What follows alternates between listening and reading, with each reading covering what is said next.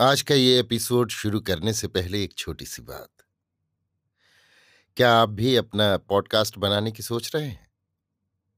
तो anchor try कीजिए। ये पॉडकास्ट बनाने का सबसे आसान तरीका है। नंबर एक, ये फ्री है। नंबर दो, इसमें कई सारे ऐसे टूल्स हैं जो आपको अपने फ़ोन और कंप्यूटर पर रिकॉर्ड और एडिट करने की फैसिलिटी देते हैं। नंबर तीन आप अपने पॉडकास्ट को डिस्ट्रीब्यूट भी कर सकते हैं, जिससे इसे स्पॉटिफाई और दूसरे प्लेटफॉर्म पर सुना जा सके। तो डाउनलोड कीजिए फ्री एंकर ऐप या विज़िट कीजिए एंकर डॉट एफ़ पर अपना पॉडकास्ट स्टार्ट करने के लिए। ये तो थी एक छोटी सी जानकारी, और अब शुरू करते हैं एपिसोड का सिलसिला। तो आज के एपिसोड में लीजिए सुनिए। विश्वंभरनाथ शर्मा कौशिक की लिखी कहानी, कार्य कुशलता, मेरी, यानी समीर गोस्वामी की आवाज़ में। विश्वंभरनाथ शर्मा ने कार्यकुशलता के नाम से दो कहानियाँ लिखी हैं। ये उनकी दूसरी कहानी है। Police superintendent mister PC Ludwig जब से आए हैं, तब से पुलिस विभाग में प्राण से आ गए हैं। मिस्टर लडविग उन अफसरों में नहीं है जो केवल आवश्यक कागजात पर हस्ताक्षर करने के पश्चात अपने कर्तव्य से छुट्टी पा जाते हैं। शहर में जुआर खाने का काफ़ी ज़ोर था। इन जुआर खाने से पुलिस को काफ़ी आमदनी थी। किसी जुआर खाने से सौ रुपया मासिक, किसी से दो सौ रुपया मासिक, इस प्रकार जुआर खाने की आमदनी के अनुसार ही पुलिस को भी हिस्सा मिला करता था। कभी कभी इन जुआर खानों पर पुलिस द्वारा छापा भी मारा जाता था। परंतु ये सब केवल दिखाने के लिए किया जाता था। छापा मारने के पहले चुपके से सूचना दी जाती थी कि दौड़ आ रही है। होशियार हो जाओ। इसके पश्चात जब वहाँ पुलिस जाती थी तो मैदान साफ़ मिलता था। मिस्टर लडविक के संबंध में कहा जाता है कि वो लंदन के स्कॉटलैंड यार्ड के आदमी हैं। स्कॉटलैंड यार्ड लंदन की कोतवाली का नाम है और इस कोतवाली में काम करने वाले संसार भर की पुलिस से अधिक प्रवीण तथा ईमानदार समझे जाते हैं। मिस्टर लडविक की प्रवीणता भी प्रसिद्ध है। वो जहाँ जहाँ रहे वहाँ वहाँ अपराधों में बहुत कमी हो गई और वहाँ की पुलिस भी यथेष्ट ईमानदार तथा सतर्क रही। मिस्टर लडविग हिंदुस्तानी भाषा इतनी शुद्ध तथा साफ़ बोलते हैं कि ये पता ही नहीं लगता कि कोई अंग्रेज़ बोल रहा है। कोतवाल, खान बहादुर, अल्ताफ हुसैन अपने कमरे में विराजमान थे। उनके सम्मुख कोतवाली के इंचार्ज कुलदीप नारायण तथा नगर के अन्य थानों के दो तीन इंचार्ज बैठे हुए थे। कोतवाल साहब कह रहे थे, अब जरा बहुत हाथ पैर बचाकर काम करना चाहिए। मिस्टर लडविक बड़े होशियार और मुस्तैद आदमी हैं। कोतवाली इंचार्ज कुलदीप नारायण बोले, चाहे जितने होशियार और मुस्तैद आदमी हो, लेकिन हम लोगों से पेश पाना जरा टेढ़ी खीर है।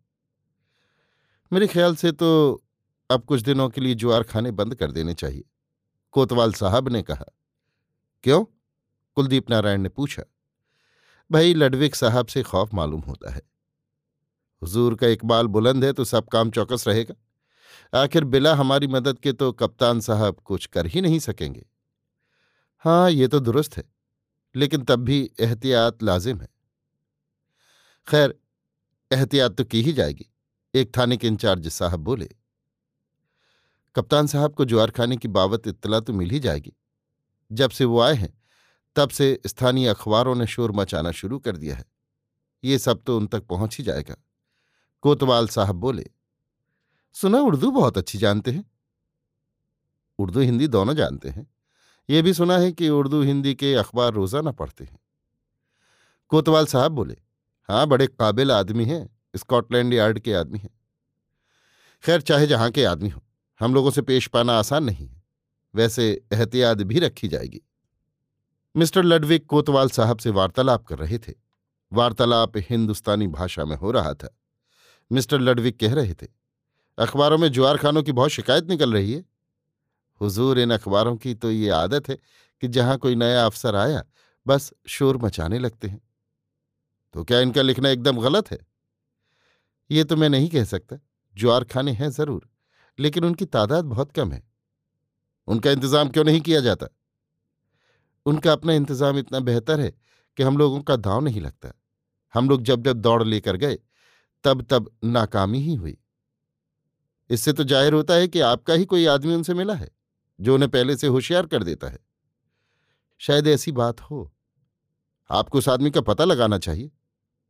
कोशिश बहुत की मगर पता नहीं लगता। कोशिश की मगर पता नहीं लगता। ये बात तो कुछ समझ में नहीं आती।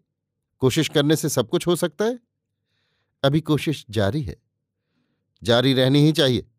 हम चाहते हैं कि एक भी जुआर खाना न रहने पावे। जुआर खानों का होना पुलिस के लिए शर्म की बात है। बेशक, हुजूर, इंशाल्लाह, हुजूर की मदद से एक भी जुआर खाना न रहने पावेगा। थोड़ी देर बाद कोतवाल साहब चले गए।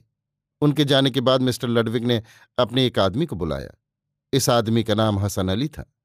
ये मिस्टर लडविग का अपना निजी प्राइवेट नौकर था जो हमेशा उनके साथ रहता था। ये व्यक्ति बड़ा ईमानदार और विश्वास पात्र था। मिस्टर लडविक ने उससे एकांत में कहा, हसन अली, शहर के ज्वार खानों का पता लगाना है। बहुत अच्छा हुजूर, पता लग जाएगा। हमें ऐसा मालूम होता है कि पुलिस के कुछ आदमी ज्वार खानों से मिले हैं। इस वजह से उनकी गिरफ्तारी नहीं होने पाती। उन आदमियों का भी पता लग जाएगा। क्या करोगे?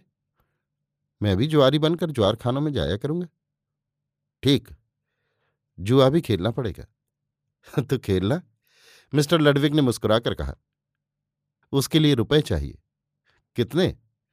फ़िलहाल सौ पचास रुपयों की ज़रूरत पड़ेगी। वो हमसे ले लेना। तो बस, कल से मैं जुआरी बनूँगा। हमसे बहुत कम मिलना, और जब मिलना तो रात में। ठीक है। पुलिस वालों को पता न लगे कि तुम हमारे आदमी हो। उनको इसकी हवा भी न लगेगी। मकान मैंने फलाने मोहल्ले में ले लिया है। बिसात खाने की गाड़ी लेकर शहर में घूमता हूँ। बहुत ठीक। ज्वार खानों का खात्मा करना है। बहुत जल्द हो जाएगा मिस्टर लडविग ने उसी समय हसन अली को सौ रुपये दे दिए। ज्वार खाने की गिरफ्तारी का काम आरंभ हो गया। हसन अली जिस ज्वार खाने में जाने लगता कुछ दिनों बाद उसी ज्वार खाने की गिरफ्तारी हो जाती थी और उसके साथ ही साथ किसी पुलिस वाले की भी शामत आ जाती थी। इस प्रकार दो तीन ज्वार खानों की गिरफ्तारी होने के बाद बहुत से ज्वार खाने तो स्वयं ही बंद हो गए। परंतु कुछ ऐसे भी थे जो अपने को पुलिस की छत्र छाया में समझकर अपना काम जारी किए हुए थे। इनमें सबसे कट्टर एक गुरु का जुआर खाना था। ये गुरु नगर के गुंडों का सरदार था। ये अलानिया कहता था कि हमारा जुआ पकड़े तब समझे कि हाँ कुछ है। एक दिन इस जुआर खाने पर भी छापा मारने की योजना बन गई। दौड़ जाने के आध घंटा पूर्व एक चीफ कांस्टेबल सादे कपड़ों में ज्वार खाने की ओर लपकता जा रहा था। जैसे ही ये व्यक्ति ज्वार खाने के निकट पहुँचा, वैसे ही हसन अली, जो ज्वार खाने की ओर जा रहा था, उससे बोला, अरे चीफ साहब, जरा सुनना। क्या? चीफ साहब ने उसे घूर कर देखा। इस गली में एक शख्स चोरी का माल एक के हाथ बेच रहा है। अगर आप चले चले तो आपका कुछ फ़ायदा हो जाए। कितना माल है? है कोई डेढ़ दो हज़ार का। आप पहुँच जाए तो चार सौ का फ़ायदा हो जाएगा। लेकिन मैं एक ज़रूरी काम से जा रहा हूँ। सिर्फ़ दस मिनट का काम है, इससे ज़्यादा वक्त नहीं लगेगा। चीप साहब कुछ क्षण सोचकर बोले अच्छा चलो। हसन अली उन्हें एक तंग गली में लेकर घुसा। जैसे ही चीफ साहब गली में पहुँचे, वैसे ही चार आदमियों ने उन्हें पकड़ लिया और एक मकान में घसीट ले गए। हसन अली वहाँ से लौटकर जुआर खाने में घुस गया। जुआर खाने में जुआ हो रहा था। हसन अली भी बैठकर खेलने लगा। पंद्रह मिनट पश्चात एक आदमी घबराया हुआ भीतर आया और गुरु से बोला, गुरु दौड़ा गई। पुलिस ने चारों तरफ़ से मकान घेर लिया है। गुरु ने तुरंत कहा, चोर दरवाज़ा खोलो। हसन अली तुरंत उठा और जो आदमी चोर दरवाज़ा खोलने चला, उसके साथ ये कहता हुआ, हो लिया। यार, हमें जल्दी निकाल दो। ये लो दो रुपए। वो आदमी बोला अच्छा चलो। पीछे एक आदमी घबराए हुए आ रहे थे। जैसे ही उस व्यक्ति ने चोर द्वार खोला, सबसे पहले हसन अली बाहर निकला। बाहर निकलते ही वो बोला, अरे, यहाँ पुलिस, बंद करो दरवाज़ा। भीतर से तुरंत द्वार बंद हो गया। हसन अली ने बाहर से जंजीर चढ़ा दी और भागा। आगे एक सब इंस्पेक्टर खड़ा था। हसन अली को भागते देख उसने उसे पकड़ा। हसन अली ने झट से दस रुपए का नोट निकालकर सब इंस्पेक्टर साहब की ओर बढ़ाया। सब इंस्पेक्टर ने हसन अली के एक लप्पड़ मारा और कहा, साले, रिश्वत देता है। चल इधर खड़ा हो। हसन अली को दो कांस्टेबलों ने पकड़ लिया। हसन अली बोला, हुजूर, मुझे छोड़ दीजिए। दस रुपये और ले लीजिए। सब इंस्पेक्टर ने उसे डांट कर चुप कर दिया। गुरु का जुआ पकड़ा गया। चीफ साहब को, जो गुरु को दौड़ आने की सूचना देने जा रहे थे, लाइन हाजिर कर दिया गया। जिस सब इंस्पेक्टर ने हसन अली को गिरफ़्तार किया था, उसे तरक्की मिली। सबके साथ हसन अली पर भी जुर्माना हुआ। इतना हो जाने पर भी पुलिस को यह पता न चला कि हसन अली मिस्टर लडविक का आदमी है। अभी आप सुन रहे थे विश्वंभर नाथ शर्मा कौशिक की लिखी कहानी कार्य कुशलता मेरी यानी समीर गोस्वामी की आवाज़ में।